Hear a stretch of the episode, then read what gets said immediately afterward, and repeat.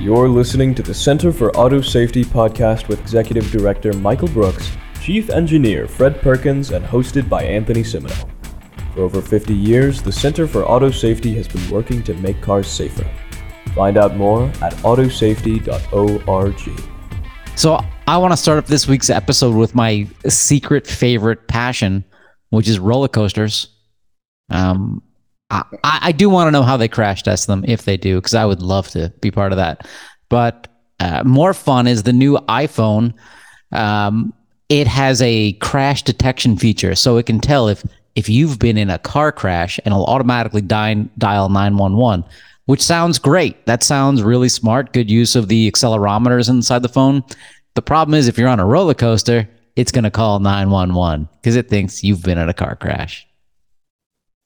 You know, I that technology is great. It can supplement a lot of the vehicles on the road that don't have the automatic crash notification. So we really support it, but it seems like there are some times when you need to turn it off to prevent local authorities from being overwhelmed, like at an amusement park where the kind of the prevailing theme is let my body think it's coming as close to a car crash as possible, but for fun. So it's one of those, to me, it seems like they need to geofence it. You know, if you know the phone's at King's Dominion or Six Flags or whatever, Disney World or whatever your theme park of choice is, then they should be turning it off. I mean, I've got to think that the local police have already been in touch with them in multiple jurisdictions about this, if this is really a big problem.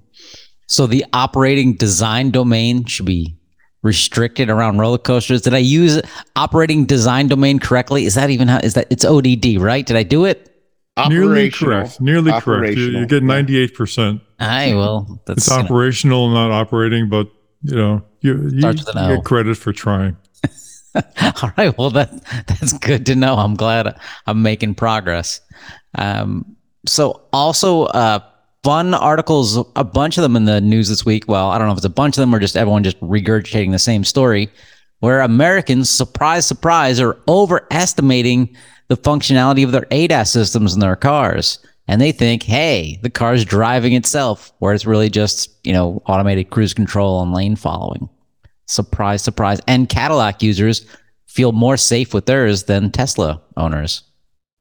Yeah, I think it kind of highlights one of the paradoxes here of having all of this assistance with driving. The better the assistance gets, it seems, the less engaged the drivers become. And the more they believe in some of the hype around these things, that they're actually going to be driving them around all the time without any effort on their own part.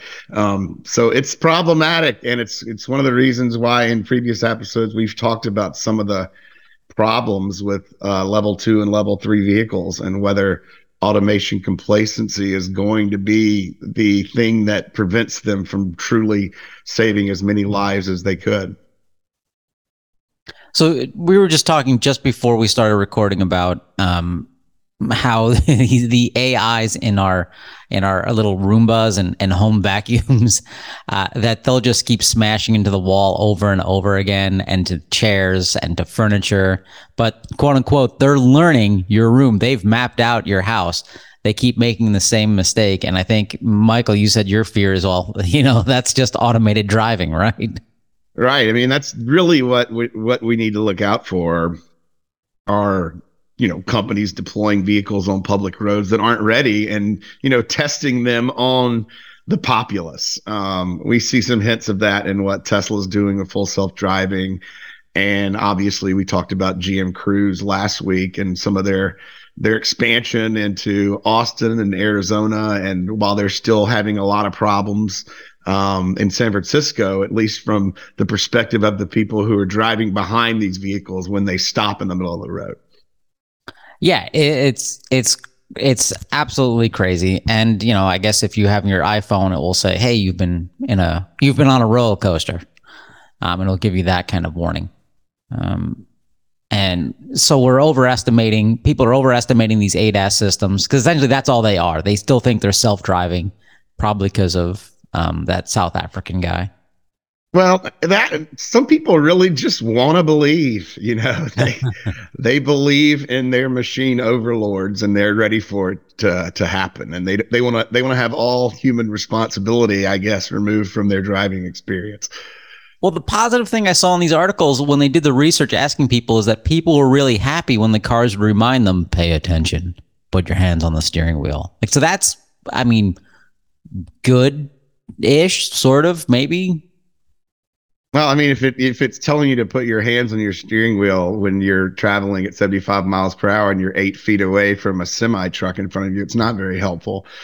I think it's those situations we're most concerned about, is when people seem to get disengaged from the task of driving and have a really, really hard time getting back into the flow in emergency situations. And that's a problem that I don't think anyone's resolved yet. Well, another problem is that as these systems get better, they will bring you closer and closer to really life-threatening and hazardous situations before they turn off and tell you got to take over. So, you know, it becomes a self-limiting process in a sense, because as they get better, they're going to put you in danger more often, or I guess to put it a little differently, when they fail, you're really going to be up a creek without a paddle, because you're going to be in a very critical situation. Just like my Roomba just keeps driving over and over again into my leg. Has your Roomba ever driven over your cat? No, it avoids the cats. And amazingly, the cats are not afraid of it, which is surprising. They'd probably be afraid of a self-driving car, though. So your cats are not digital, so they compensate for the aggressive actions of your Roomba like a human being would. Right. Interesting. Maybe that's the model for the Tesla. You know, and we also have to remember that both demolition derbies and bumper cars are very popular American pastimes. So maybe this could become a selling point for the self-driving systems. Ooh, you'll get there. You just bounce around a lot. Sure. Yeah. But then we'd have to install actual bumpers on cars again, the fenders, those large, big, protruding metal things that actually bounce. I don't think I like this future you two are creating. Well, they're making great strides with polyurethane these days. So, you know. Hey, the car colors will be awesome. They'll be like lovely, those cool colors from the 50s and 60s. And stripes. Oh, gotta like the stripes. They're more aerodynamic that way. All right, this is nonsense.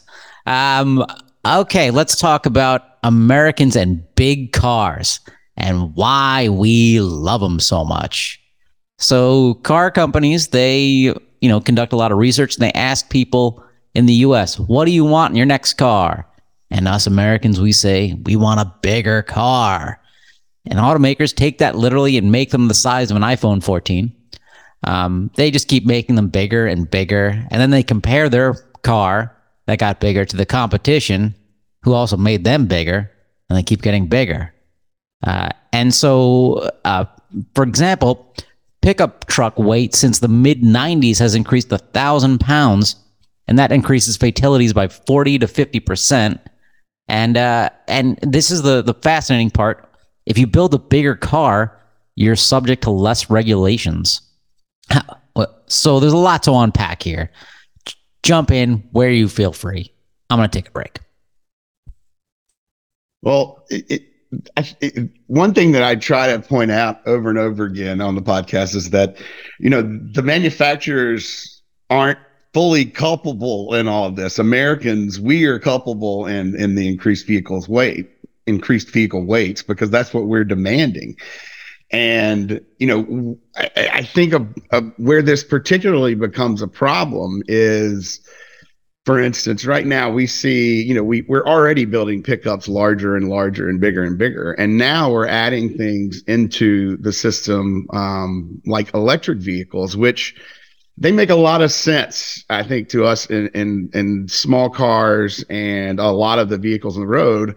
But when you start putting them into Hummers, and you start putting them into F-150s and other large trucks, then you're increasing the weight of vehicles on the road significantly. The EV Lightning, the Ford F-150, is about 35% heavier, I believe, about 2,000 pounds heavier than its internal combustion engine partner. So that's the number one selling vehicle in America. And we know that, you know, GM and Chrysler, Dodge aren't going to be too far behind in producing something similar. So right there, you have the top three selling vehicles in America increasing their weight by 35%, which is, you know, a terrible thing if you're a pedestrian or if you're in a vehicle that gets hit by one of these monstrosities. In some respects, it's not good. So we are, in some ways, our demand for large vehicles is killing us. And I think we can safely say that a significant percentage of the folks out there who own and drive these vehicles every day don't do so because they actually need them. And that, you know, there's a problem there, that it's a consumer choice issue, and we're functionally kind of undercutting the, you know, the promise that electric vehicles might have by demanding giant vehicles full of, you know, rare earth minerals that we really don't need to get the job done, to get from point A to point B every day in our lives. So there's a lot going on there, and it's certainly been batted around politically lately. If you've been reading the news, it's just the electric vehicle has seemed to become a new right-wing, left-wing talking point. There's kind of an arms race going on. You know, people who buy bigger cars often believe that they are making themselves safer, because if you have a bigger car, there's the potential for putting in more energy absorbing structures in the car, so that if you do run into an obstacle, you can be more isolated and insulated from the effect of that. A problem, though, is that none of the testing that's going on for crash safety excuse me, involves one car hitting another car. And if you have two vehicles, each of which has increased mass, and you run them into each other, there's a dramatic safety impact and a dramatic increase in the potential for injuring passengers in both cars as the force of energy, or as the energy of both cars, gets translated into the crumples of the cars. You know, it's much worse to hit a moving vehicle that's coming at you than it is to hit a stationary obstacle. So none of the safety tests that are taking place really effectively look at the consequences of increased mass of vehicles and their impact on each other.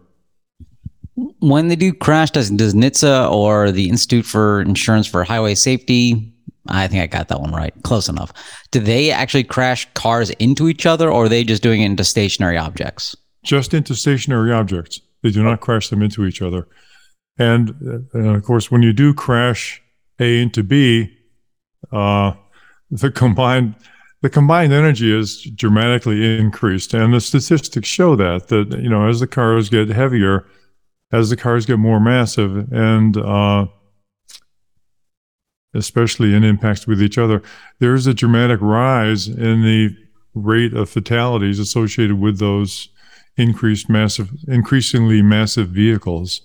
Okay, so that a normal crash will happen. I don't know. You tell me, what's the typical crash situation? Where is it? Is it someone running into a stationary object, someone hitting another vehicle, or is it someone hitting a pedestrian? Or is there some other choice in there? Or is it someone driving off a roller coaster? I don't have the answer to that. Michael, do you know? It's just, single car vehicles more likely, or single car crashes more likely than multiple car crashes? I simply don't know. Oh, yes. Single car crashes are much more likely. In fact, I believe they make up a far greater percentage of the overall fatalities each year than multi-car crashes. But by single car, what exactly does that mean? That means one vehicle, no impact with another vehicle, or not even, you know, another vehicle didn't even cause the crash. Typically, it's usually, you know, someone falling asleep, someone drinking, someone losing control of their vehicle when no one else is around. But even there, looking at the single vehicle crashes, you've got to remember that all the safety devices that are on the highways, the guardrails, the crash absorption materials, the barriers that you see, the barrels in front of stationary objects, all those were designed years ago, and they were put in place years ago, and none of them were designed for the current mass of the vehicles that are on the roads. So you are jeopardizing yourself once again in a massive vehicle simply by overwhelming the safety devices that have been put in place on the side of the road, which, of course, are going to damage your vehicle anyway if you hit it at high speed, but they are increasingly being overwhelmed by the increased mass of the vehicles. Is anyone in the Department of Transportation or somebody else looking to upgrade those things? Because the only thing I know of those, those orange barriers, it seems from action movies, they're full of water, and it looks awesome when you hit them at high speed. Right. Well, that awesomeness is energy being dissipated.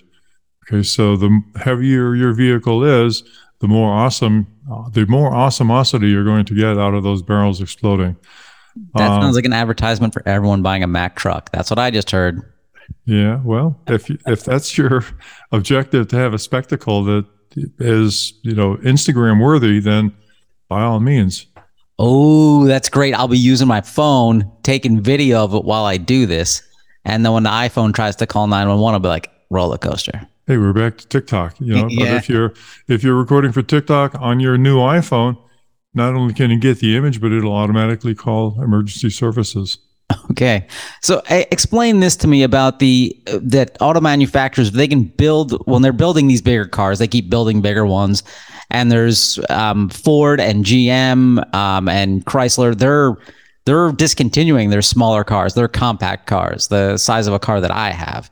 Right. But if they build bigger cars, how are they subject to less regulations around pollution controls, around safety measures? Like, how does that happen? A lot of it happened back, well, it's a long story going back to the 70s, but it happened due to the corporate average fuel economy standards, the CAFE standards, that first only applied to smaller passenger cars, and then applied to what they call light trucks. And so they kind of staggered the way those fuel economy standards applied to vehicles, and it created some exemptions along the way. And in many ways there are, the heavier trucks have always been subject to somewhat less strict standards. There's some problems with the roof strength standard applying to the heavier pickups.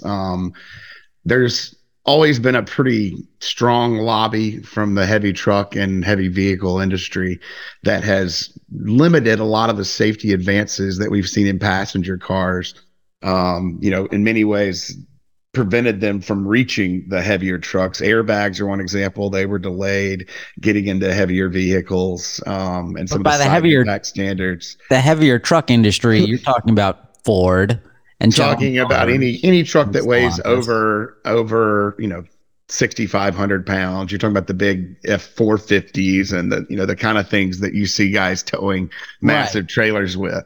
But they're not. This is not. Freightliner necessarily. It's Ford and General Motors and Chrysler. Yeah, okay. And they've and so like with the roof crush issue, those vehicles are so heavy that to meet the roof crush standard, it requires them to invest a lot of money in the roof structure of these vehicles. And so they didn't want to do that. So they lobbied against it and they got an exemption, or they didn't get added to the regulation. So it's been an ongoing issue for many years. And it's, what they're effectively doing though, is they're, while they're also lobbying to make money, and they're moving away from sedans because they're not selling them. If sedans were selling, they would be selling them.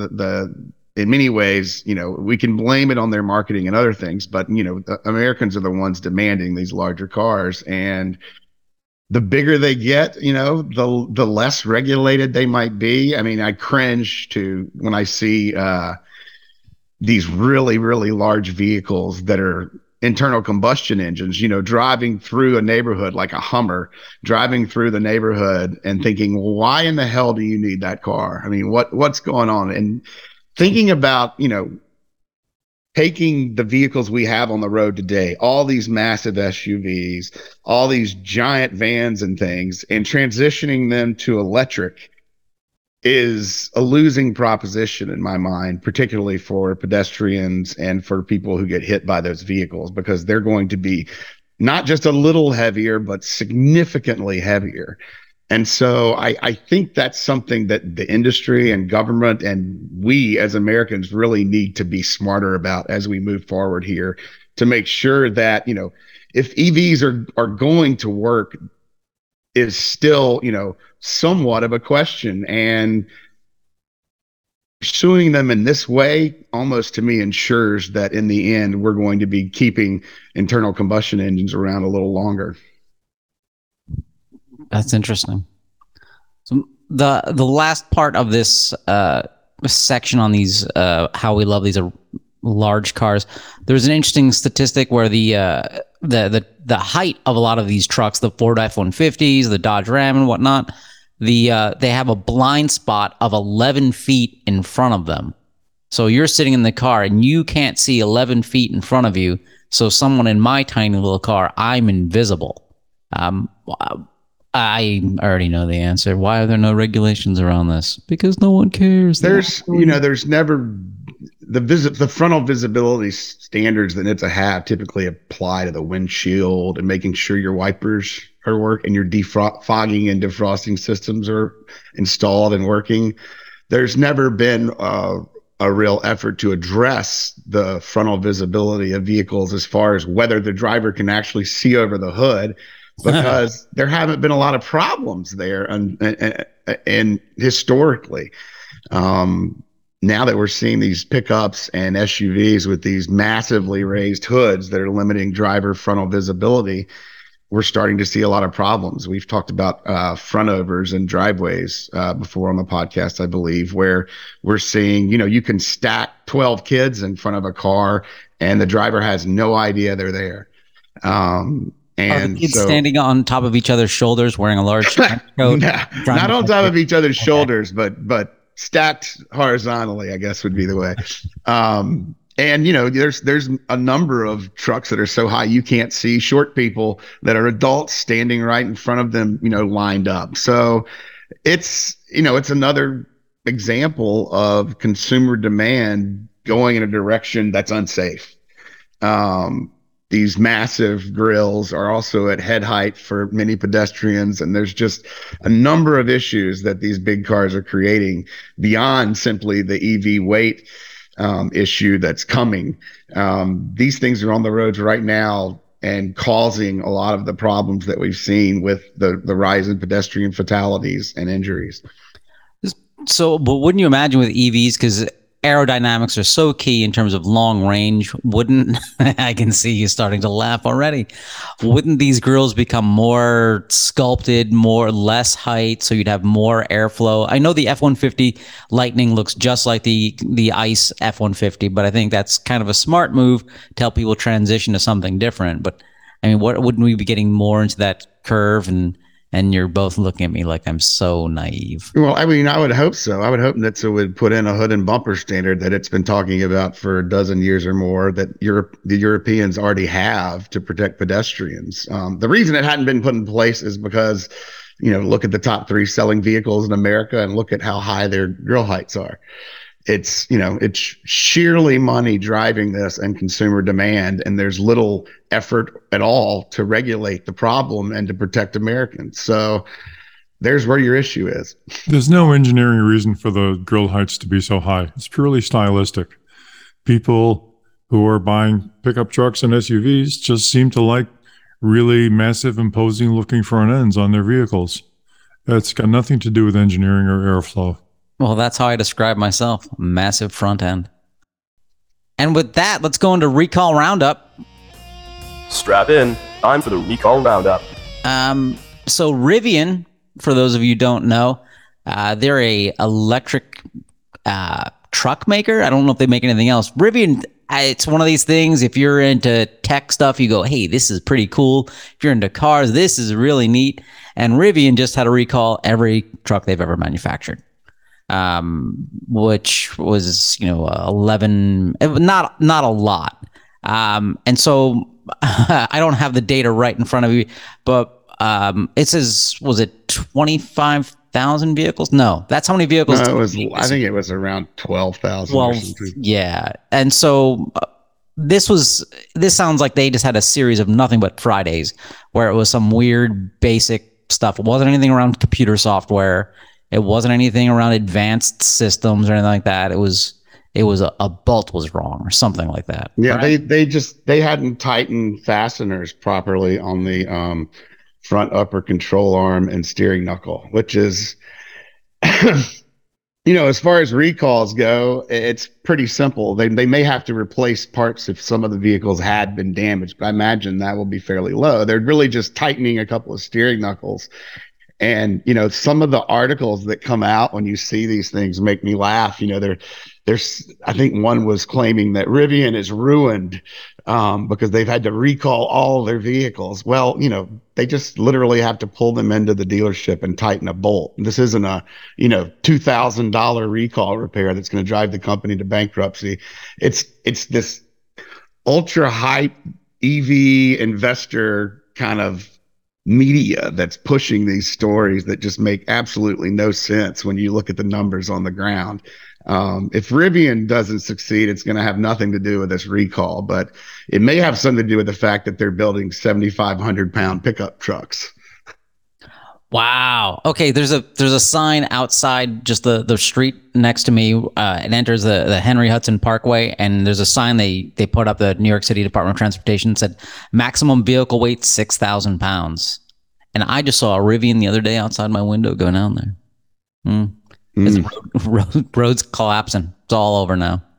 Yeah. That's, that was also an article I saw. It was on the car haulers are petitioning the federal government to increase the allowed weight they can carry on the car haulers from 80,000 pounds to 88,000 pounds so that they can accommodate EVs.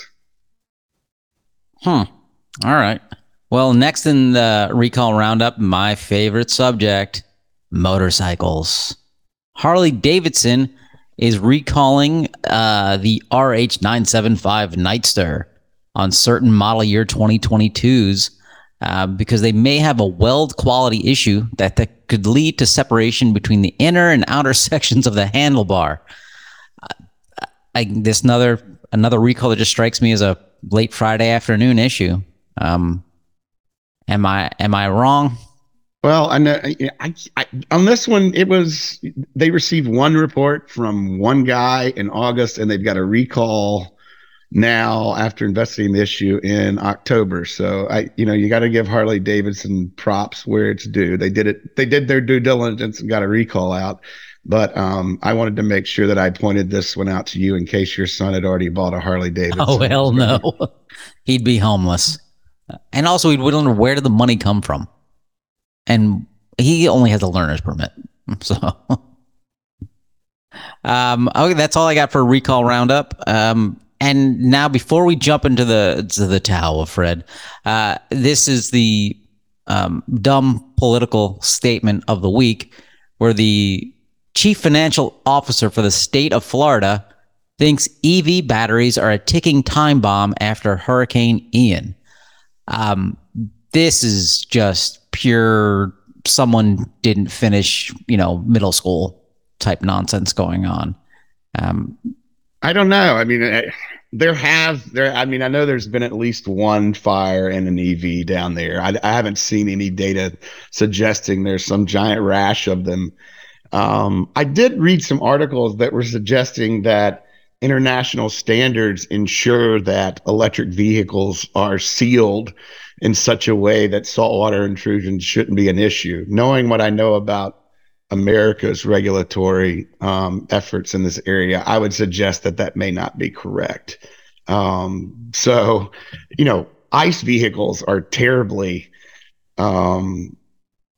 affected by saltwater intrusion. I mean, once you get saltwater in a vehicle with any type of electrical system, it's probably a huge failure. So I don't know if there is a higher risk of EV fire when they've been submerged in salt water. Fred might know a little more than I about both the international standards and that. Yeah, Fred, who's more full of it? The Florida CFO or me?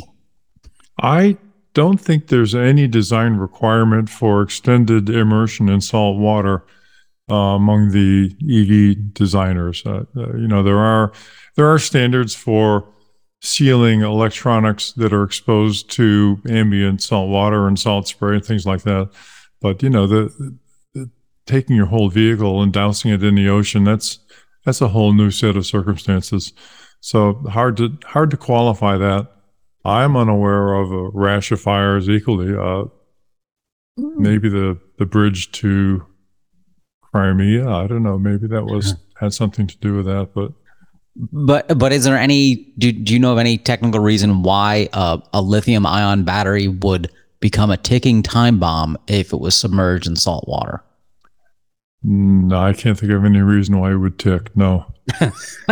Well, modern bombs vibrate. But would it? It's okay. This just seems like political theater. Well, we've often used the phrase "ticking time bomb" to describe the Takata airbags, because in that case, you know, the ammonium nitrate degrades slowly over time, and thus is somewhat of a ticking time bomb. In this case, there's got to be so many different, you know, outcomes depending on what kind of car what kind of EV you're driving. I mean, I just don't know that there's truly a pattern here of this occurring. So, you know, if the chief financial officer of Florida wants to send us details on all of these events, we'd love to see them. Yeah, I think more of it's a ticking time bomb for the insurance industry in Florida. That's.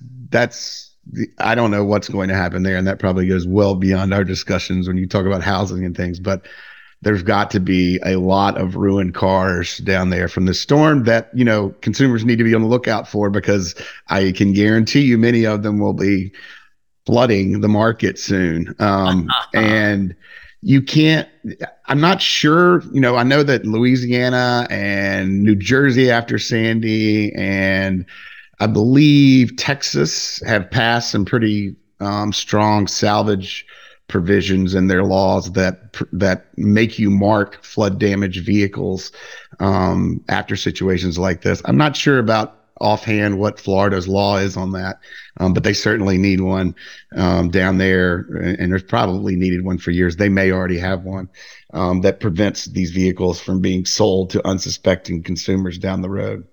It was a report of an individual vehicle in Florida, an EV that did spontaneously catch fire. It was very difficult to extinguish, and after being extinguished, it spontaneously resumed burning several times, including after it was put on a tow truck and after it was brought to the salvage yard.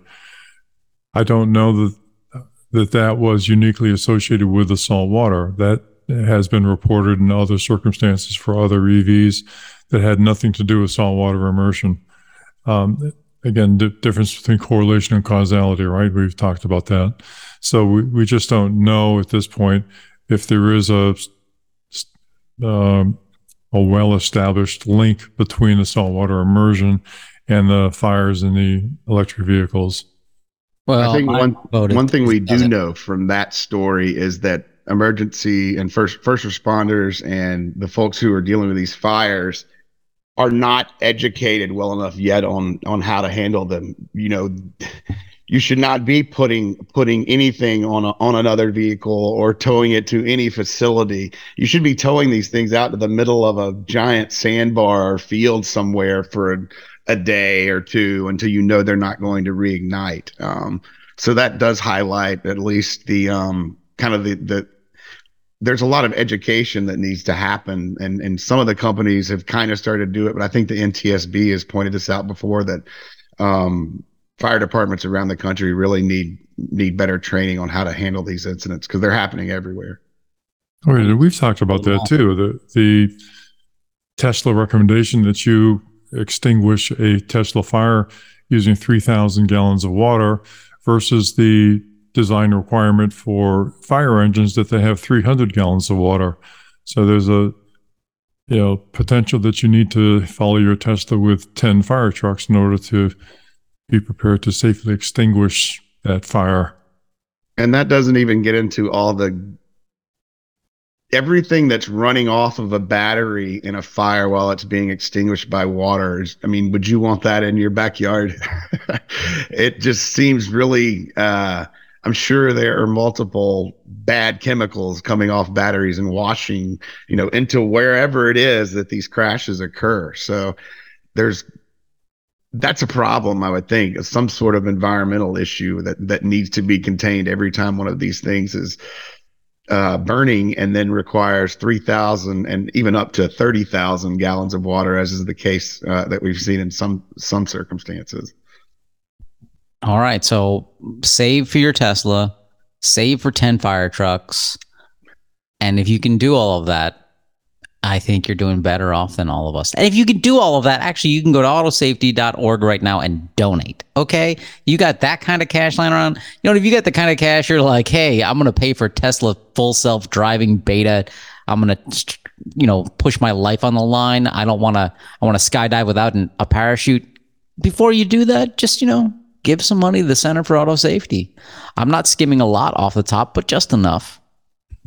And now, Fred, are you ready for it? Have you stretched? Have you meditated? Are you ready? I have. I'm ready for the Tao of Fred. You've now entered the Tao of Fred. Great. Today's acronym, which you're going to define right off the bat, so we don't get stuck in that situation again, is EEV. Tell us. EEV. You have to help me with this. This is enormous electric vehicle, right?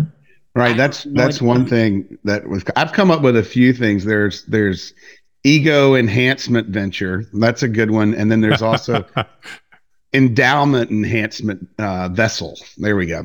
Wait, this isn't even a real industry term. This is Michael Brooks just trying to start a little viral thing.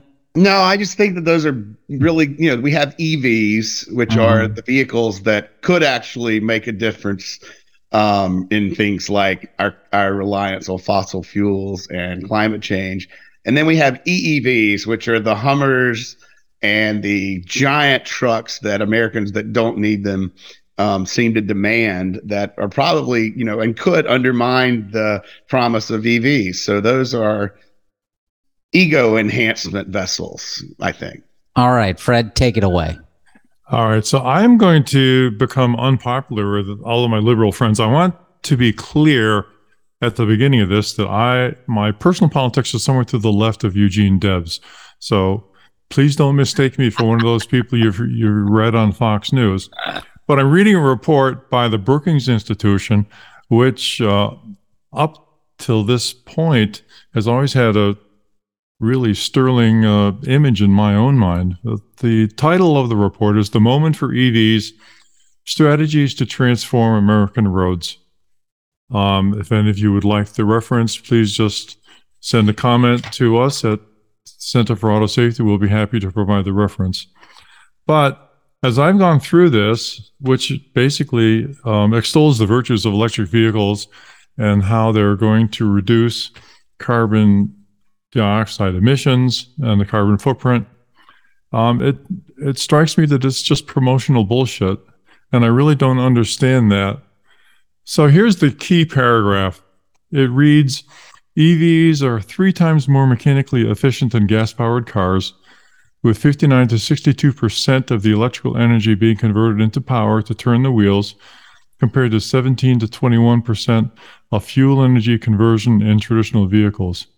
Now that sounds pretty good, right? Yeah. And you have to raise your hand and say, yeah, I'm all for EVs. So let's take it apart, as I'm wont to do.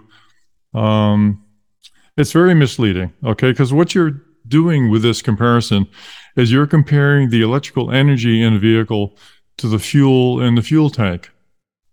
Somehow that electrical energy has to get into the battery, though.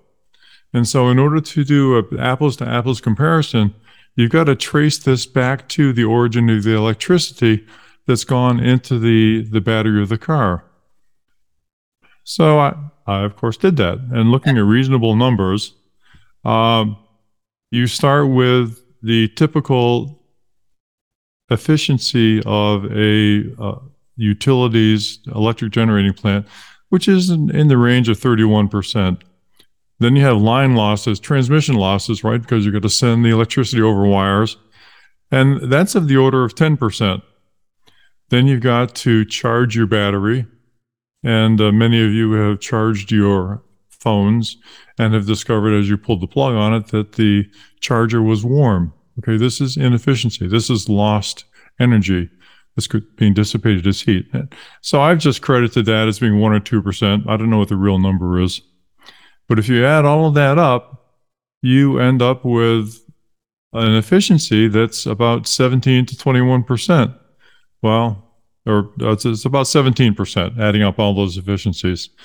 Now, quoting from the report again, it says, this is comparable to 17 to 21% fuel conversion efficiency conversion in traditional vehicles.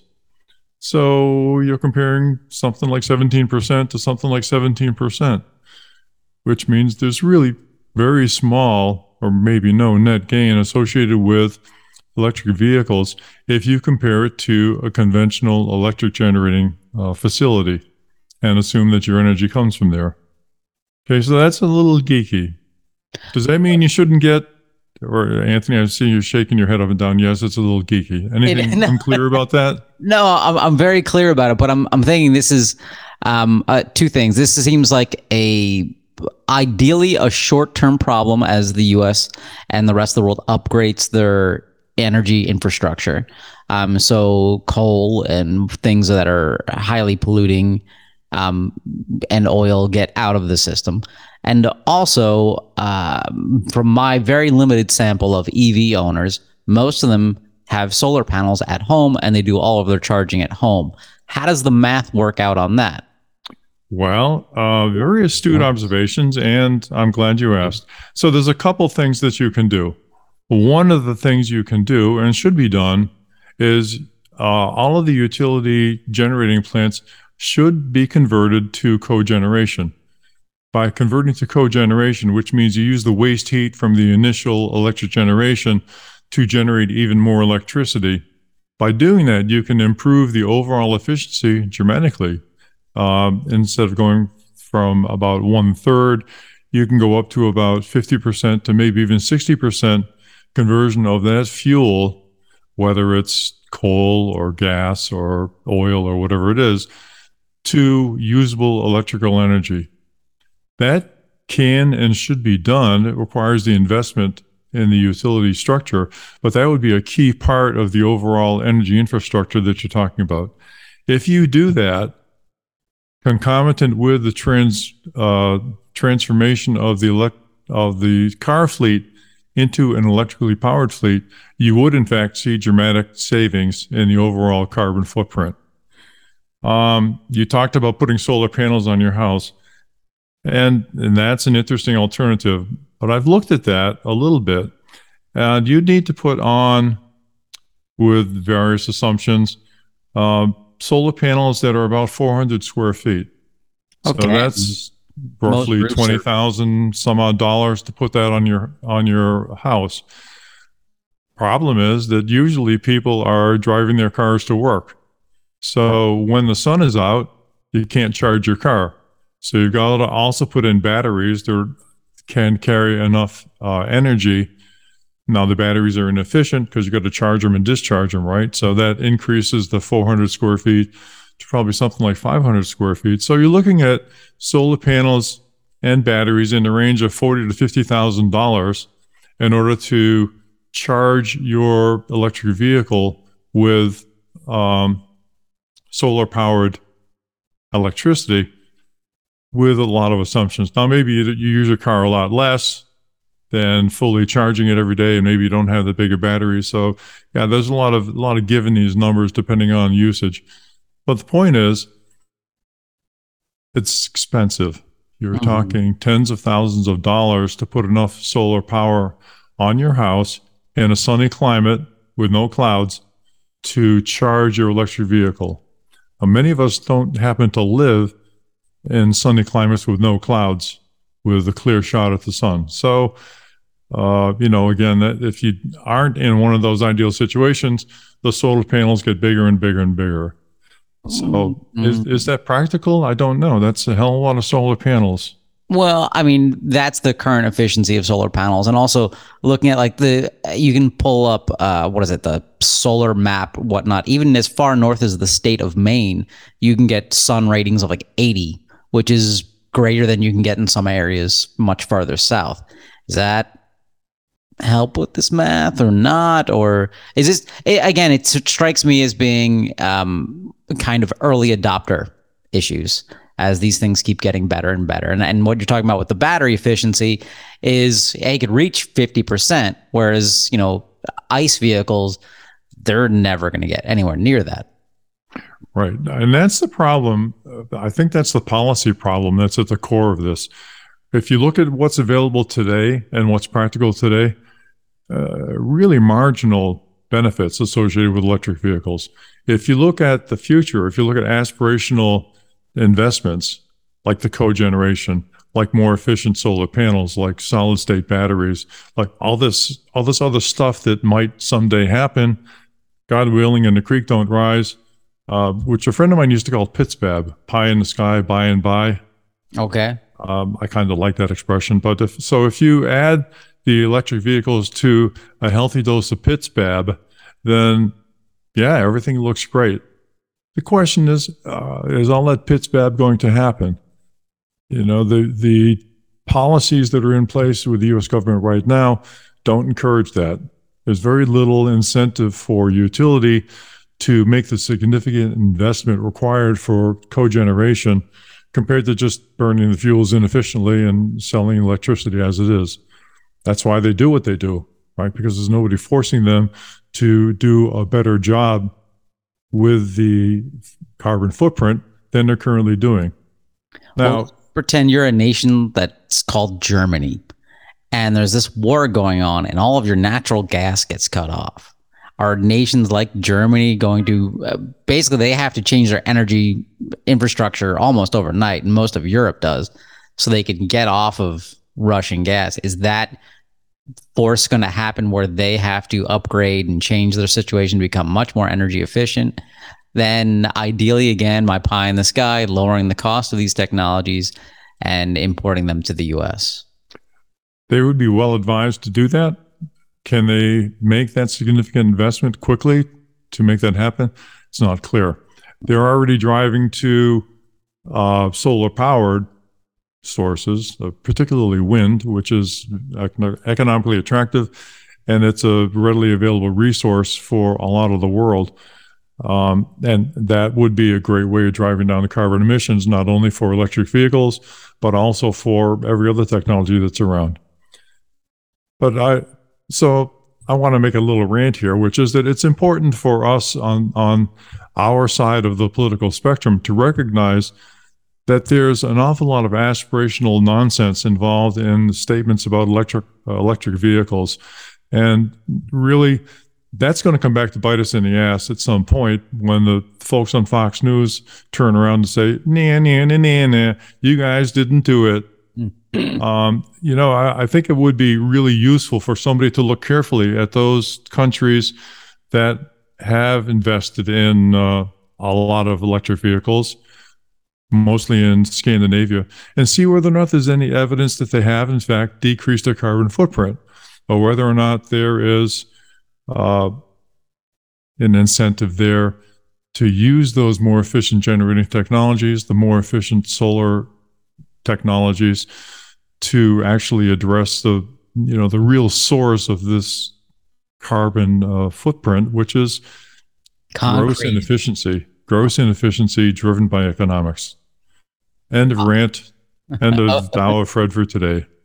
That was excellent. I really appreciated that. That was very helpful. I still want to get an EV because it'll weigh more. And so when I smash into somebody, I have a better chance of surviving. Well, there's that. There also, you know, you can go 0 to 60 in 3 seconds, which is very important for everybody. They're fun. So, you know, there's no negative rationale for not buying one compared with the energy footprint of a gas vehicle. So don't feel bad if you get one that you're overly polluting the earth, but don't delude yourself into thinking that you're, an earth warrior by buying one of those right now. I just really want to stick it to Saudi Arabia. It makes no logical sense. Anyway, that's an excellent section on the Tao Dao of Fred. I think we've enjoyed wasting enough people's time today. Listeners, if you have feedback, contact at autosafety.org. Send whatever you want, except for that one guy who keeps sending spam in. We're not going to talk about your product. I don't care how cool it is or how wonderful it is. Not going to happen. But anyone else, hey, if you've got an EV and you've charged with solar on your house, tell us what you think. Is it great? Is it bad? Is your electricity lower? Is your bowel movements more regular? What's going on there? Or if you're like, you know what, I'm always going to stick to burning gasoline and get the heaviest car possible and smash into as much as I can. Great.